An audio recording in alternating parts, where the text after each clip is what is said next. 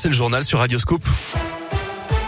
Et c'est avec Colin Cotte. Bonjour Colin. Bonjour Guillaume, bonjour à tous. À la une aujourd'hui, J moins trois avant le premier tour de la présidentielle ce dimanche. Et on termine aujourd'hui notre tour de table des candidats et candidates. Ils sont douze au total, dont Jean Lassalle, connu notamment pour son franc-parler, sa bonhomie et évidemment son accent prononcé des Pyrénées.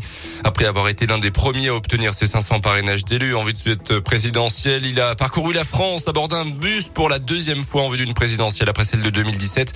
Place donc à ce député de soixante-six ans, candidat du parti résistant, plutôt classé au centre et crédité d'environ deux pour cent des voix au premier tour le dix avril, soit autant que la socialiste Anne Hidalgo. Il mène une campagne qu'il qualifie d'authentique. On l'écoute. Je veux une campagne vraie. Je veux reconstruire un État qui redevienne un symbole et un outil pour redonner confiance aux citoyens.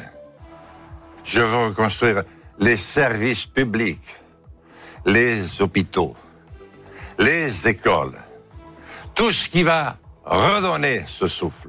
Je dois respirer votre énergie et votre volonté pour qu'ensemble nous puissions redire « Vive la République, vive la France ».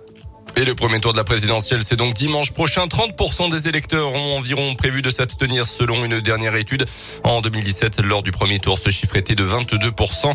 Notez qu'à Mâcon, justement, le réseau de transport en commun va mettre en place un service de navette gratuite pour aller voter. Trois circuits seront proposés pour desservir les différents bureaux de vote de la ville.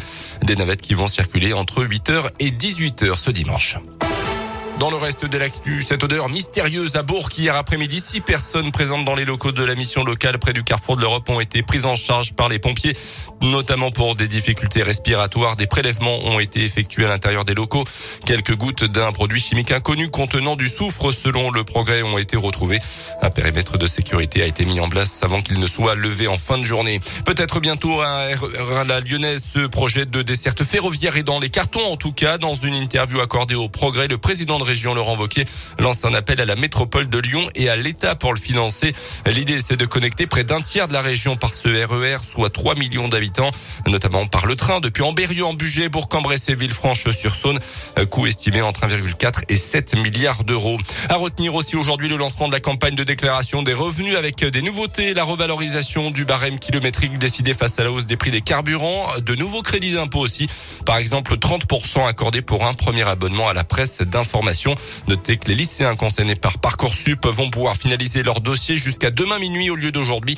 Une panne a touché le site hier après-midi, rendant impossible toute manipulation des vœux pendant plusieurs heures. On termine avec du tennis et Jo-Wilfried Tsonga va bientôt dire adieu au cours de tennis. Le Français, ex-numéro cinq mondial, a annoncé qu'il prendrait sa retraite après le tournoi de Roland Garros. Ça sera fin mai, début juin.